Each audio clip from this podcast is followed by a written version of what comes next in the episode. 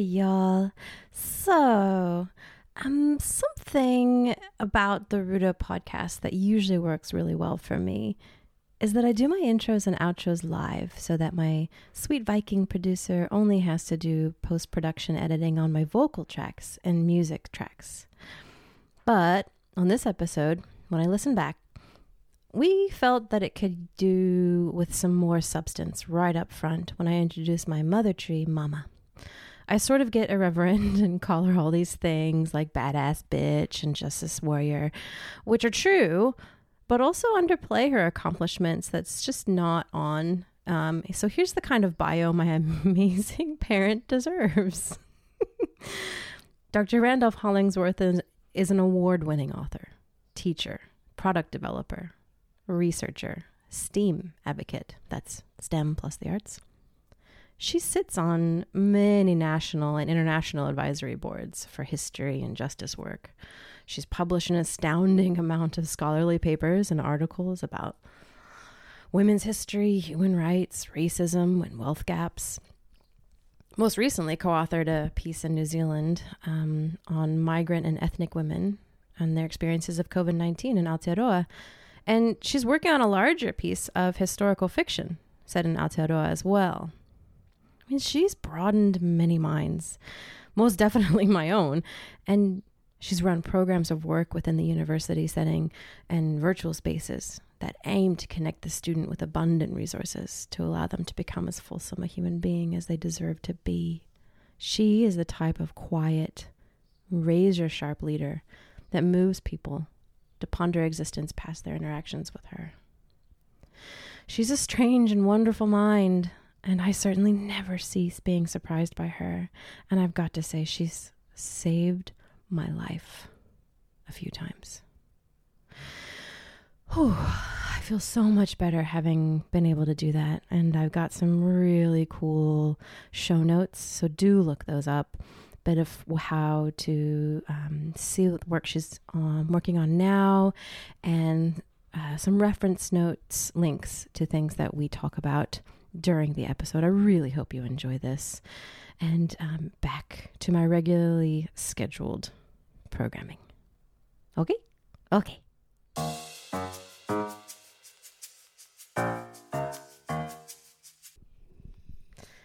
Welcome to the Rudo Love podcast, a mini-series of interviews and anecdotes tailored for the inquisitive souls of today.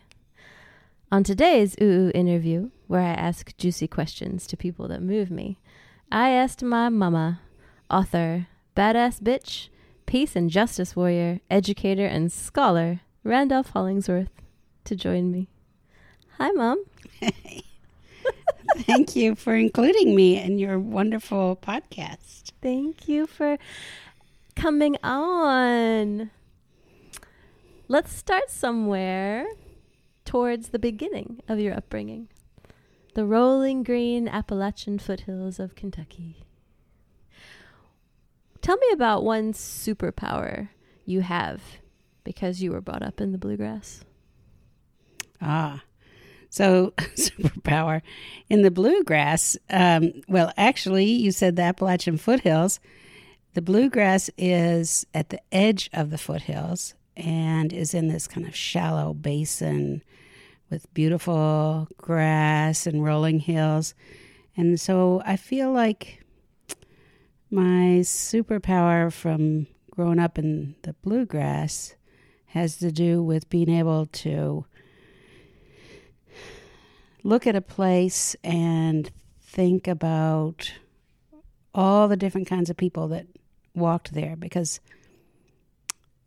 we know, even if we don't always acknowledge it, there are all different kinds of people that were in that area for thousands of years. Mm. So it's kind of fun to imagine who else besides myself is journeying through that space. And I think it was because I was in the bluegrass, which is a highly desirable place for agricultural pursuits as well as crossroads in the U.S. From north to south and east to west. Oh, I love that. Oh, wow. It's so funny that you say that, because I kind of figured that it would be a superpower that was to do with how you saw the world, but I wasn't expecting that answer. That's really cool. Well, I learned it over time, but I grew up in a family that was very interested in looking at the land and imagining where we came from and why we were there. And I think that's kind of a superpower. If you're keeping that in the forefront, that curiosity in the forefront of your mind, it helps you explore new worlds, which is what we did when we came and followed you to New Zealand. Yeah. For context, dear listener, I like to joke that I imported my parents in 2018. And, well, in 2006, I left the States kind of not knowing that I wasn't going to come back. And then here you are. We're a family in a strange and wonderful land. Although we've left the wonderful Eliana behind us. Yeah. Yeah. And plenty of our ancestral bones and DNA and histories, you know, we're migrants. That's right. Yeah. And Eliana is Rudo's little sister. I'm curious about the experiences that you had as a young scholar and activist. You and Dad met at Colgate University. Hi, Kitty. Hi. Shush. Cat. Colgate University in New York, while you were doing your master's. The memory for me, or one of the memories that sticks out, is about a story of your multicultural club hosting Bob Marley and the Wailers. Oh, yeah. Yeah. That's pretty cool. Yeah. Tell me about like the atmosphere, the political undertones going on, doing something like that. What was it? What did it feel like at the time? Mm. So Colgate was 99.98% white, wealthy kids, and they were recruiting black males of color for sports. They were really into ice hockey and football. Mostly is where many of the athletes of color were recruited in. And there was very little to support those athletes that came from very different kind of schools than the white kids that were at Colgate. And I was needing a job, and they had hired a woman from Yale University who had just finished the Frederick Douglass papers. Frederick Douglass was a very powerful black abolitionist and writer, civil rights, human rights advocate throughout the 19th and early 20th century. And he had these volumes and volumes of papers that were being codified. And this amazing woman, May Henderson, was invited to Colgate University to head up a multicultural center, its first. And she was very much a privileged. In fact, she had married a Nigerian of great wealth, and she came to Colgate as this leader of a multicultural and a center, and had never done something with that kind of effort. So we sat together. I was hired as her assistant, and we sat together to talk about how we were going to build up the center. They gave us basically a blank check to completely renovate a building that they gave us. And wow. At the top of the building, we had an art center, and there was a kitchen in there. It was And then down underneath was the library, the music center, and, you know, comfy chairs. It was a hangout place. At the same time, we were emphasizing studying, and there were all kinds of wonderful things that were happening at the center. And somebody offered to her that Bob Marley and the Wailers were coming through the U.S., and she had the money, so we got to host Bob Marley and the Wailers at Colgate University. And it was Halloween night that they came. They came rolling up, and so already quite a little air of mayhem. Oh my gosh! And they came rolling up in this van, and came out, and they were so colorful, and they really didn't even spend much time talking to May. I mean, she was really kind of annoyed because they weren't interested in her, and she's beautiful, beautiful black woman, but clearly of a whole different class. Ilk than this group. And they came through, they went through the multicultural center and went to the kitchen and started cooking their dinner. And May, and they put on music, and it was amazing. It was so amazing to have all those people. Oh my gosh. And the women were beautiful, and they were interested in hearing, you know, my experiences and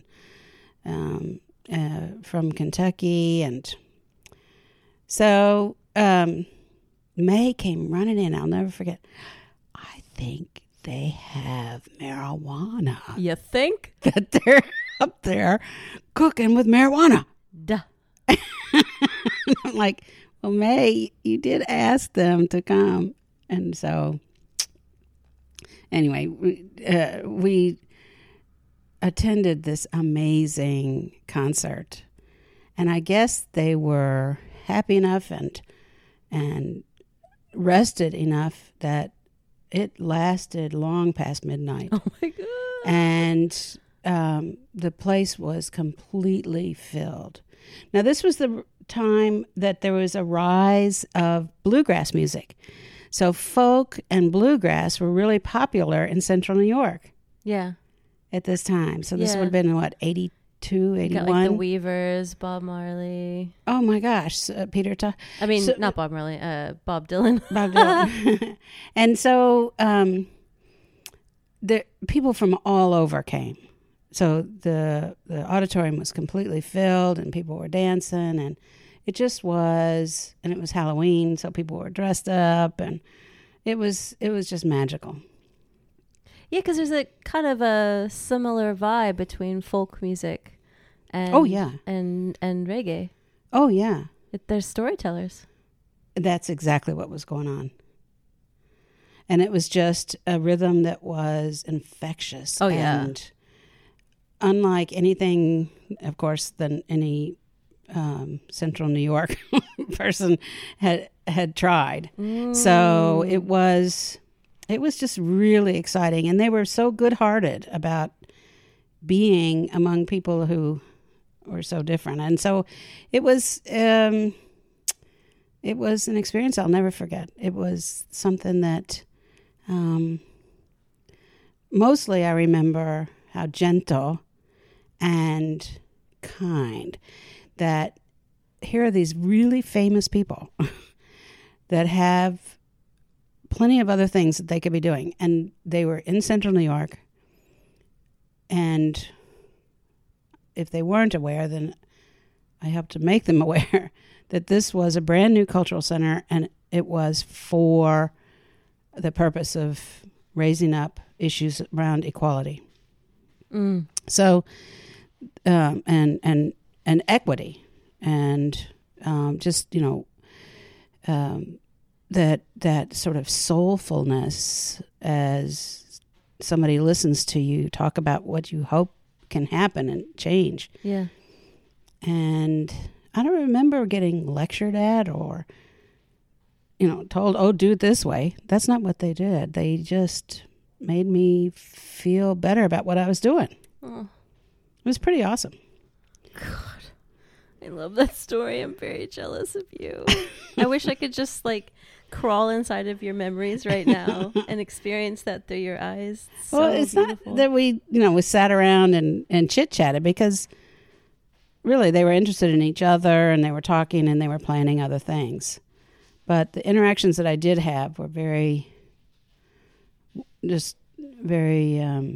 open and loving. Yeah, this is a long time ago, and it feels very fresh as you explain this. Yeah. Pretty formative. Yeah. And it's so funny that as a white woman, I could interact, and maybe because I was from kind of a southern country background, that they were... more interested in talking to me than to May. Mm. This gorgeous black woman who clearly was of a higher social class. And maybe it could be, too, that she was sitting there going, woo! She was absolutely scared of what was going on. Yeah, they might have felt like the stigma that she was putting on them, because if she's sitting there freaking out about the marijuana... and the way they were dressed and the different... Oh, that's so fascinating. Yeah. So, anyway. Boy, that's so amazing that memory came back so sharp. And that's interesting. Because you've never asked me that before. That's pretty fun. Okay. Thanks for going there. You're clearly very moved by that memory. I love that. I mean, this is an interesting segue because when we think about trying to bridge the gap between spaces that are unreal and real, like a memory to, you know, you elicited a real thing for me in this moment, but you're also really fascinated by virtual reality, which is sort of the emulation or the simulation of something real into a digital space. So, not that I'm saying that there's a connection between your ability to tell a good story and your interest in virtual reality, but I wonder where do you think it came from, your interest? Because you were right, you were on it from the get-go. You were, the minute computers were made, the minute, you know, the internet was a thing, you've always been immersed and enmeshed and exploring the digital space, especially virtual reality. So you were like a pioneer in Second Life. Why? What is that for you? Well, yes, I was one of the early adopters of distance learning. Ed tech had already been around for a long time.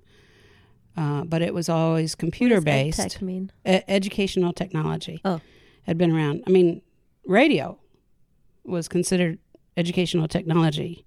Yeah. In the 1920s. I mean, and before that, records, you know. So there was the idea that you would teach a student by connecting them with resources that they otherwise wouldn't have in that place.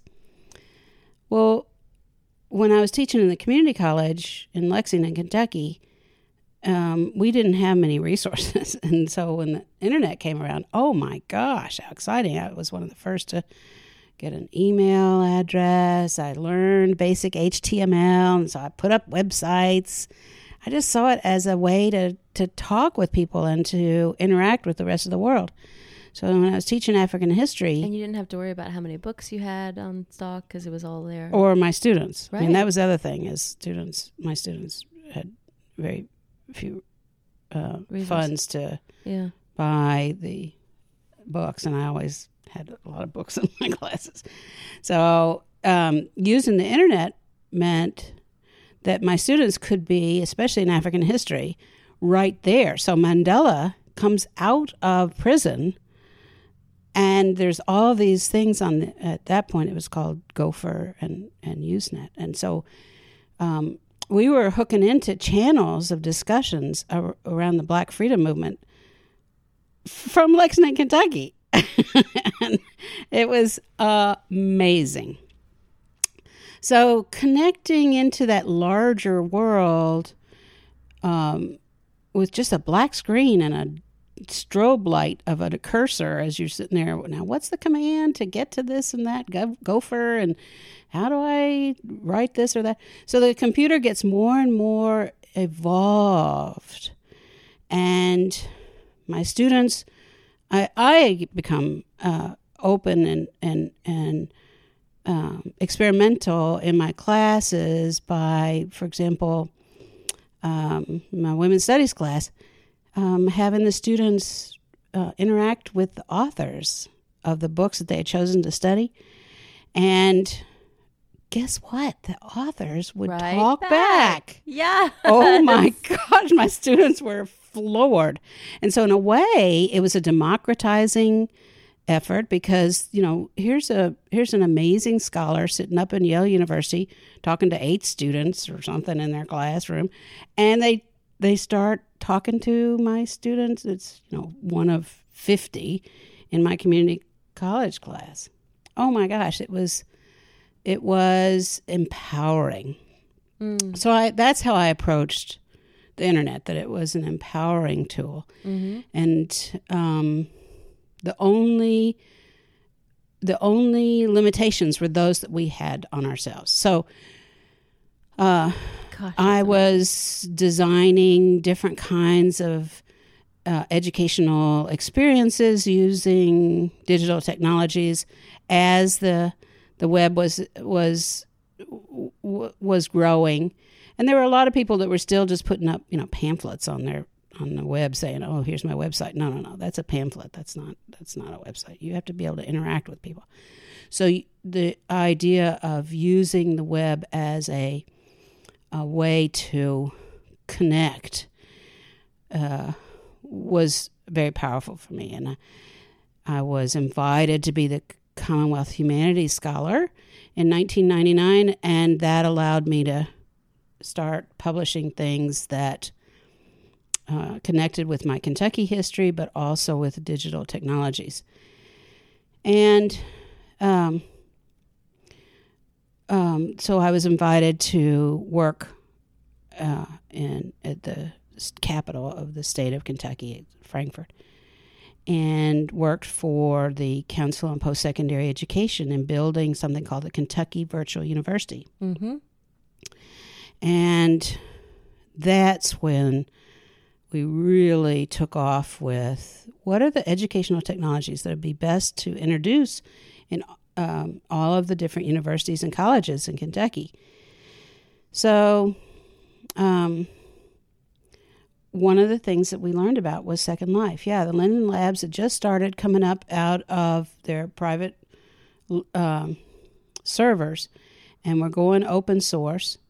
And we were very interested in open source, community-sourced environments that allowed for creative efforts by the user community. Mm-hmm. We weren't interested, because at the same time, what was coming out was things like Worlds of Warcraft, which were proprietary, and The Sims. These were all proprietary, and you just hooked on for the ride. There was some creativity involved, but really, you just followed the quest that was already written. So we were looking for open source, community-sourced environments. And the Linden Labs that created Second Life, I don't know, we started early. Yeah, 2002, 2003. You helping to build their... to no avail to get me on the Second Life. I thought you would love it because there was so much music and so much art. And their terms of use were codified by the community. The community also helped build the standards. And, of course, at the beginning, there was all this stuff about pornography and all this stuff about what they called griefing. You know, some famous person would come on, like a politician or something, and all of a sudden... flying testicles would come across the screen and fill up the screen. That's called griefing. Because you can't be killed in Second Life, but you can be smothered or tossed around or whatever until you figure out how to get out of a program that's ensnared you.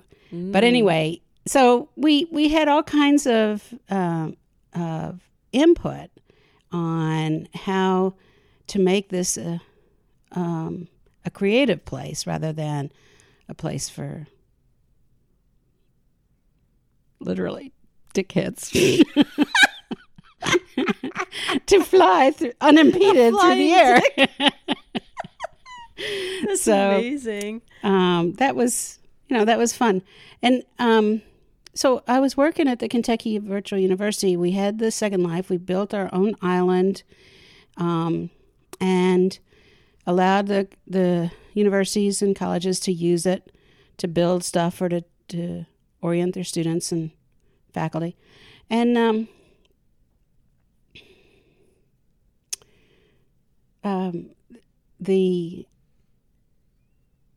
trying to remember what year it was, but at one point, a very dear friend of mine, her name is Kathy Blee.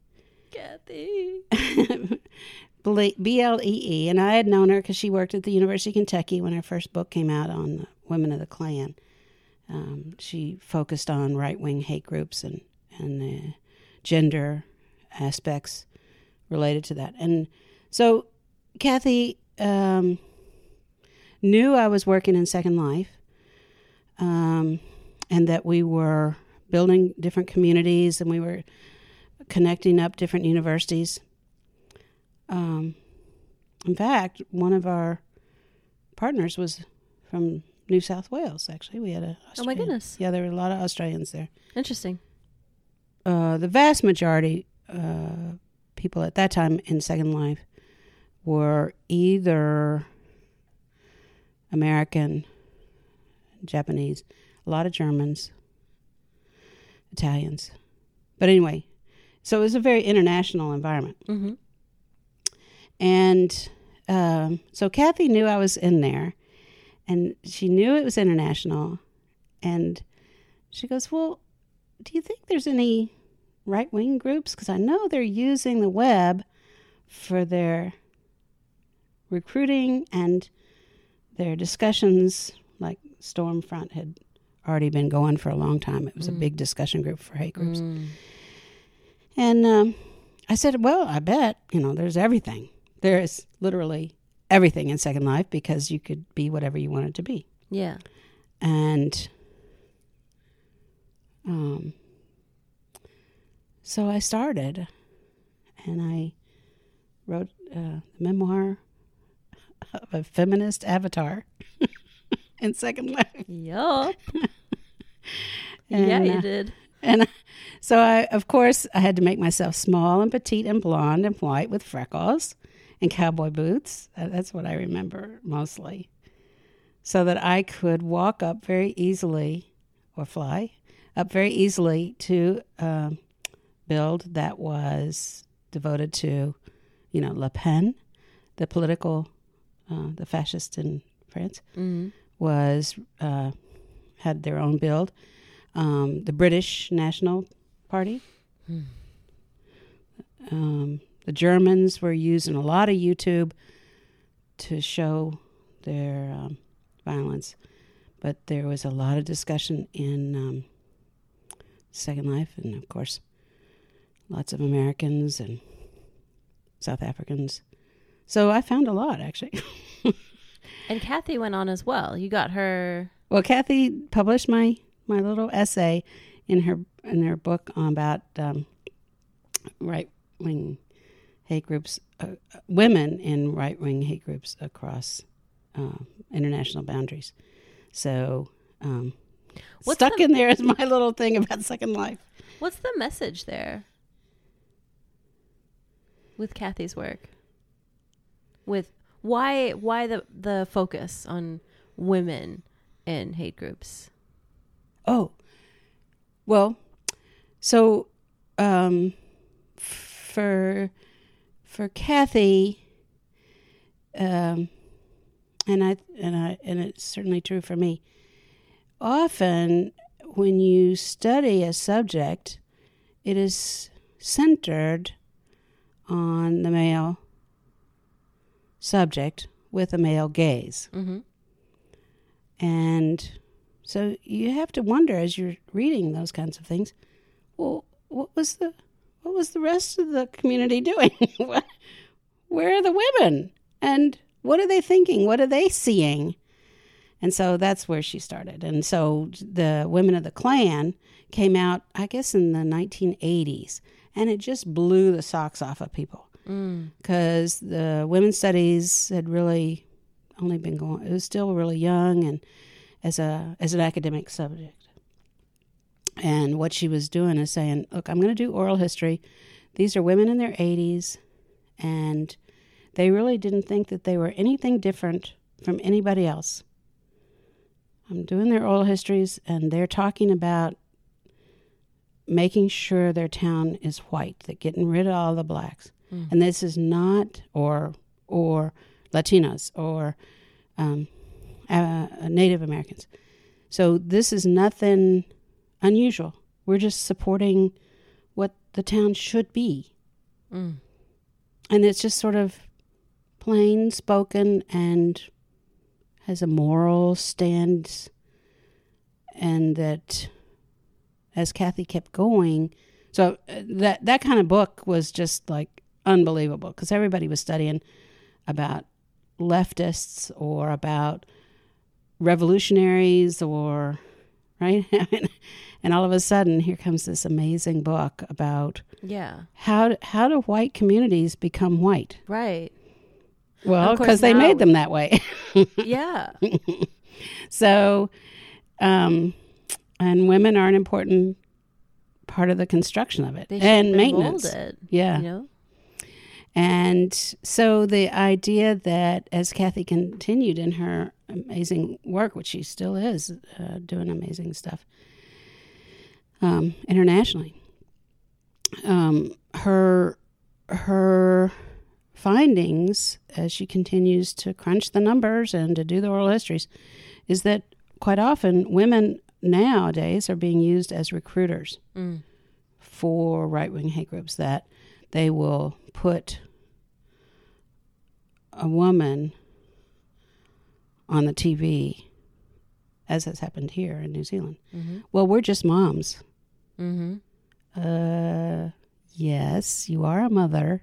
However, you are sitting there in front of a television being interviewed, and you are not mainstream. You are funded by extremists, and you hold extremist views. But that was not how they see themselves, or not how they present themselves. Mm. And so then they can talk with people. Oh, this is the way to go. This is to make the world right. Yeah. And they're really good at that. Creepy. I don't know. How did we get off on that? Oh, Kathy. She's awesome. Reality. Kathy. Yeah. Yeah. So virtuality is awesome because we know that it does amazing things to your brain. Positive. It can. It really can. I swear. People don't think that, but it really can. It changes your brain. And if you do it in a well-constructed educational setting, it can be for the better. Mm. And the idea that you have a didactic lecture in a 300-person amphitheater and say, okay, now you've done learning. No, you just had somebody lecture. That's all we know. Yeah. What can that person that was listening to the lecture now do as a result of that lecture? Not much. I don't know. Maybe they can, but we don't know, because that's what learning is. So virtual reality, the person has to do the thing. Mm. They have to do the learning in a physical way, even though it's in the digital world. I never forget, we always had to do rigorous kind of orientation because it's not an easy ramp. Right. Big learning curve. It's a big learning curve.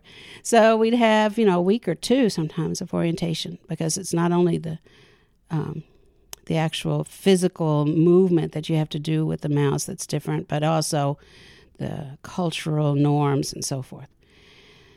The one student immediately, they were given a regular avatar. I try to do that, make it easy. Mm-hmm. And they squished it. So it was running around in this little squished body. Yeah. It was all misshapen. And they thought it was funny. But then I realized they were doing that because they were being treated differently. They were learning, they were teaching, it was an amazing thing. And I would never have thought of it, but it took an 18-year-old to do that. Yes. And you know, because a lot of them really love the big muscular men things or big boobied whatever's, you know, with scanty clothing. It's very easy to do in Second Life. Indeed. And then all of a sudden, here comes this little squished thing. And he had a trail that came out behind. It was like this kind of smoke that came out behind the avatar. It was amazing. And they would fly and the smoke was coming out. This little ball. I mean, it's just and then the task in the class was to interview somebody and talk about what their culture was and how were they perceived. And they had to take field notes and so on. I mean, it was an ethnographic thing. Well, this student had an amazing experience. Yeah. Phew. I love virtual reality. You're swaying me. I tried to sway you with all the amazing concerts that were in there, and we're seeing it now. Different authors and I'm gonna have amazing creative art. Yeah, no, because you don't have to use physics. Yeah, I mean you can do whatever you want. Exactly. You can use physics. And I have so many ideas that I want to be able to do. I could just do them all there. You could create waterfalls and then make the water stop and go elsewhere. I mean, there's just so many things. That's amazing. Okay. Watch this space, people. I wanted to talk also about the work that you do on Wikipedia. Oh, yeah. Firstly, the importance of Wikipedia is so interesting and underappreciated, I think. First, I wanted to reflect on how it's such a great... evolution of how we can relate to information and history definitely in your case. It's alive. It's a reflection of history in the sense that it's alive and constantly being updated and challenged and reshaped as more voices and more content become available. So I guess I wanted to know, as a historian, is that the attraction for you around Wikipedia? And also, what drives you to contribute on the particular categories that you do? So I started in Wikipedia also around the same time. And it was because we were looking for free textbooks. Mm-hmm. Free and open textbooks. And we were looking at how the term book was being changed by the programming and digital technologies that were coming out. And accessibility, universal design was really crucial. So I joined up with Wikipedia early and learned the coding because at that time it was more difficult, but it's gotten much easier now. But yes, the community was crucial and so exciting that the idea that there are levels at which you can participate depending on the amount of time you want to give it. Mm-hmm. So it is about a community-sourced resource in its truest sense. The idea that anybody can... change the wording or whatever. It's true. But let me just say, don't you wish you could change the wording of an Encyclopedia Britannica that's just really terrible? Yes. There are plenty out there. So, the idea that anybody could change it is not scary to me because that somebody's going to go turn back around And within the Wikipedia structure, there are editors that that's their job is to keep the standards high. And over again, people have done so many studies. It has proven to be much more reliable and much more factual and much more inclusive than any other encyclopedia anywhere. Yes. So that's kind of, it's fun to be part of that, the growth from the bottom up. So when I was teaching my Kentucky Civil Rights Women class, there was just nothing about women. And I had already gone through a lot of training for myself and had started some biographies on women advocates to teach myself about Kentucky history in the civil rights era. And so I kind of let people know that that's what I was doing. I was going to have my students write biographies, and they could all choose who they were going to do that wasn't in Wikipedia or was what they call, you know, a red, somebody that had been mentioned but did not have a hyperlink article. Yeah. So my students started really doing very, very well. And it's a good lesson for at the university level. I don't know at the high school level. I've never tried it. But at the university level, the difference between a general knowledge article and a blog post with a thesis is really an important lesson to be learned. And you have to learn it over and over and over again. And you have to have a lot of peer review and all of those skills it takes to have peer review.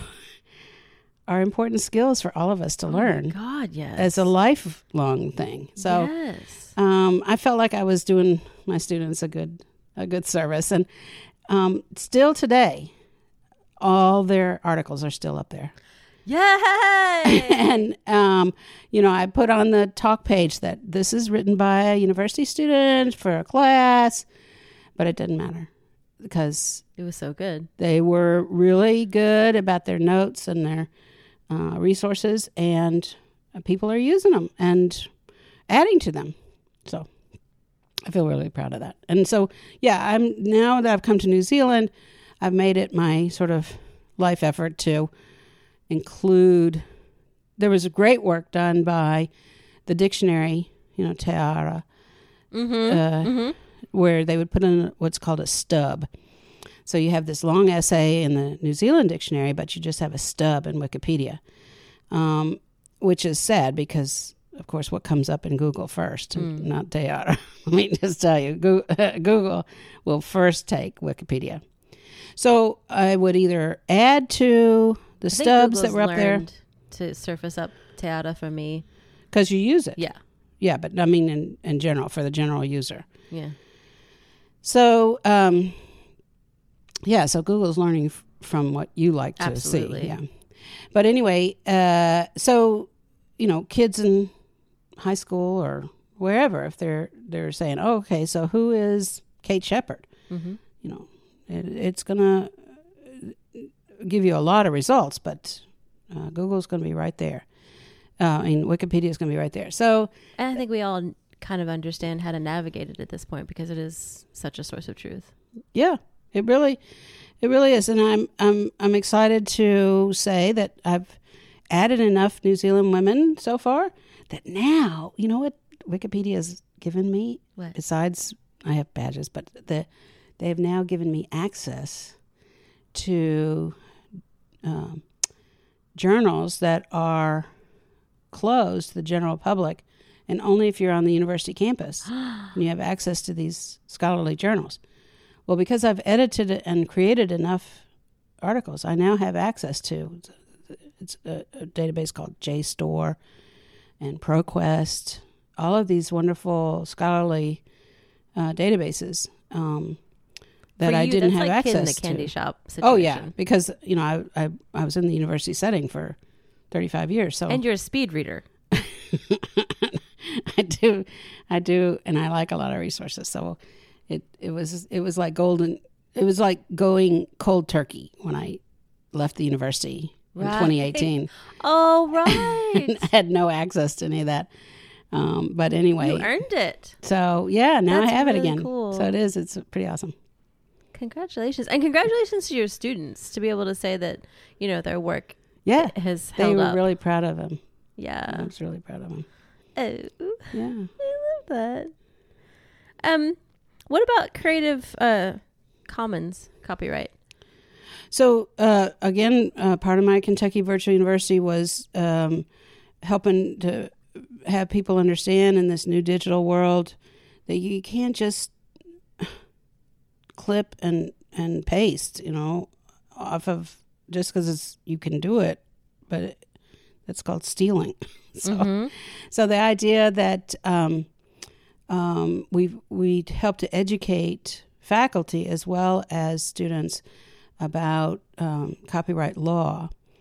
And at the same time, there were many different open access groups that were working on these various things. And we got to be friends with this fellow. He was in Ohio at the time. Oh, my gosh, I've lost his first name. Oh, he's awesome. His last name is Green. Anyway, he was he's now the leader of the copyright clearance. I mean, the creative copyright cooperative. And there are 7 different licenses. So depending on what you want the work to be, you can label it with those different kinds of copyright licenses.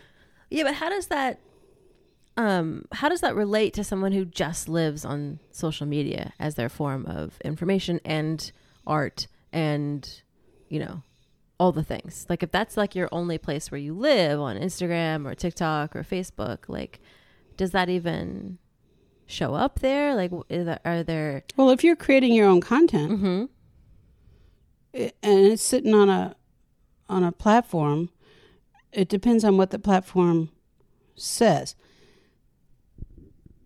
I mean, it does it belong to that platform because you published it there? If you're building your own, like WordPress, for example, it likes to be included in your creative work to say, oh, this was powered by WordPress. And if you're using their theme, it'll be down at the bottom. But they also have an open policy that allows you to take their programming and put it on your own server. And you can use WordPress and not mention anything about them. And all of that then is your publication.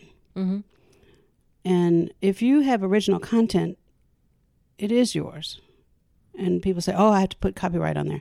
No, it starts with, it's yours. Unless you put it on a platform that says it's not yours. or you've used somebody else's computer. So a lot of times what happens in schools, they have a policy that says if you're using our, or in businesses, if you're using our equipment, it's, you're doing that as an employee of us, and therefore we own the copyright. Right. But what's kind of fun about the creative copyright is that you can say, I don't care how you use this stuff. Just go. It's completely open. And you can state that. Or you can say, it's completely open, go, you can make money off of it, just give me attribution. Or, you know, and it goes on up and up and up until all the way it's completely closed. This is only mine, and you may not reuse it without permission. Do you have any advice for young creatives or young content makers that are just starting out and like maybe not haven't considered the repercussions of where the world is at in terms of reusing images, resharing, and like, is there like a grounding place to start for a young creative? I would urge a young artist like yourself or a young writer that you think about your audience and you imagine if the audience finds it valuable Would you care that they use it or reuse it or change it as they use it? Mm. So just feeling to how you react to that. It's your own feeling. Yeah. So for me, because I've been an educator for so long, I love it when people use my stuff. Yeah. But there's sometimes when it's a scholarly work and I've put it out in the open and somebody just pretends like it was something that they had written, but they actually used my whole words. That did a lot with my Kentucky suffrage stuff, where I put a lot of information out there. It was open. But they never pointed back to where they got it, which is kind of like a tip of the hat or gee, I love you. Yeah. Or thank you. And I think we move really fast when we're trying to build things and we forget to say thank you. Mm. And there are a lot of ways to say thank you. Mm. Beautiful. Yeah, I like that. Like, how do you want to be thanked? That's your Creative Commons. Well, right. Yeah. Interesting. Mm. So the last thing that I kind of wanted you to tell my audience around the work that you've done is celebrating and raising awareness towards different states and different nations, how they granted access for women to vote. And you've done obviously a lot of work on Kentucky suffrage. You've done a lot of work on the American suffrage movement. But then you have this recent talk that you did in the Epsom Rotary Club where you talked about the difference between the New Zealand,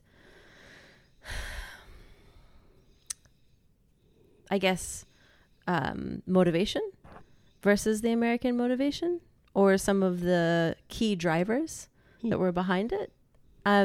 What do you think is the biggest difference between the two nations? So the American or the U.S. suffrage movement comes up out of the abolition movement. Mm.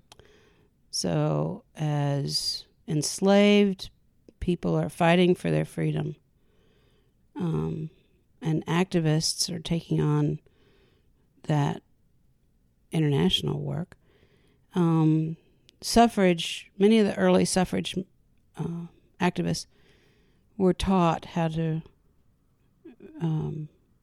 lobby the government, have community meetings, speak in public, because they were abolitionists. And in New Zealand, the women's movement is national very, very quickly. In the U.S., the women's movement is very much fragmented because abolitionists were fragmented. There were people who believed, oh, no, it's going to be many, many years before slavery's done, or we got to free everybody now, or we have to remove everybody of color because we only want whites here. So the suffrage movement was splintered, of course, because we have a state system. It was very different. In New Zealand, I feel that with the, and this is just as an outsider speaking, I feel that there's a lot of work still to be done on why it became a national movement so quickly. The Women's Christian Temperance Union was an important part of that, which was by, even earlier than the 1890s, which is what a lot of the history books say here. I'd say by the 1880s, you see women that had been, white women that had been working together with Maori women on issues around religion or hygiene, social reform, education, moved together into a suffrage movement that here in New Zealand couldn't imagine. Of course, Maori women are going to be part of the vote. Yeah. Whereas, like, women were written out of the history books in America for deigning to suggest that. Oh, the southern states were written out. I mean, the idea that that in the U.S., it was just about white women. Mm-hmm. So all the southern black activists, only, I'd say, in the last 30 years, are we really starting to understand how much work was done by women of color and Latino women. And, of course, Asian American women are even later, not until the 20th century, because they were not, well, 1880s for Chinese, but the Asian Americans were not allowed to be citizens. So, you know, you couldn't go off of a constitutional amendment to if you weren't a citizen. Yeah. So the Latino population, of course, Native American, of course, not either. So, I mean, the suffrage movement in the U.S. is so fragmented and so fraught with so many ethnic and class issues. I want to say hypocrisy. Right, because it sounds so pretty. Oh, yeah, 19th Amendment. All women can vote. No.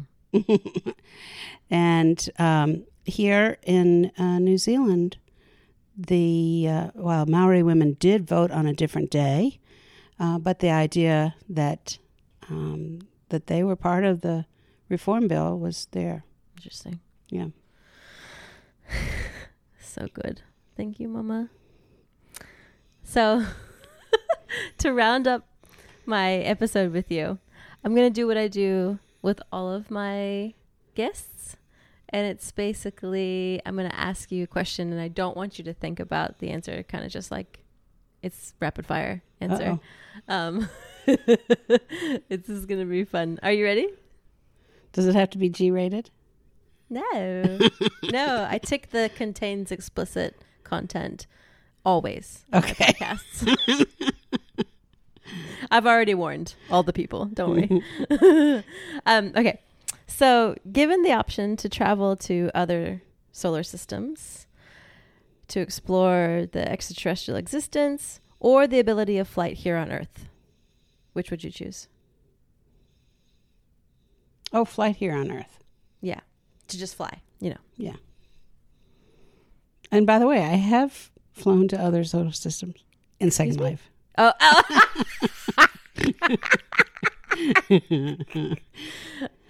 thought you were about to tell me about a shamanistic experience of yours. No, I haven't done that yet. That was it? That was the question? No. Oh, you have another one? What's the option? Huh? You can't say you've already done it. Or are you saying that... No, I want to fly here. Yeah. Oh, okay. Like, I'm so excited that I've got this electronic motor scooter. Yeah. And we got an electronic car. Fly. I'm ready to... I want my own little flying, you know, the little Jetson. Dee, dee, dee, dee, dee. I'm waiting for my hovercraft. Oh, yeah. Oh, yeah. What the heck? Where is it? No, it should have been here already. Yeah. Come on. Okay. So this is why I'm laughing, because my next question is about... So I'll just tell you. My mom told me about a recent piece in Discovery Magazine that stated, learning another language makes you a better person. Yeah. Do you remember telling me that? Yeah. Yeah. So I asked all my guests, what word in another language has a deep resonance or deep impact for you? Agape. Oh, that was easy.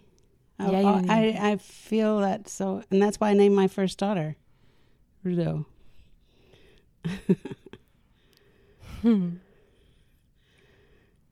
Yeah. Nice.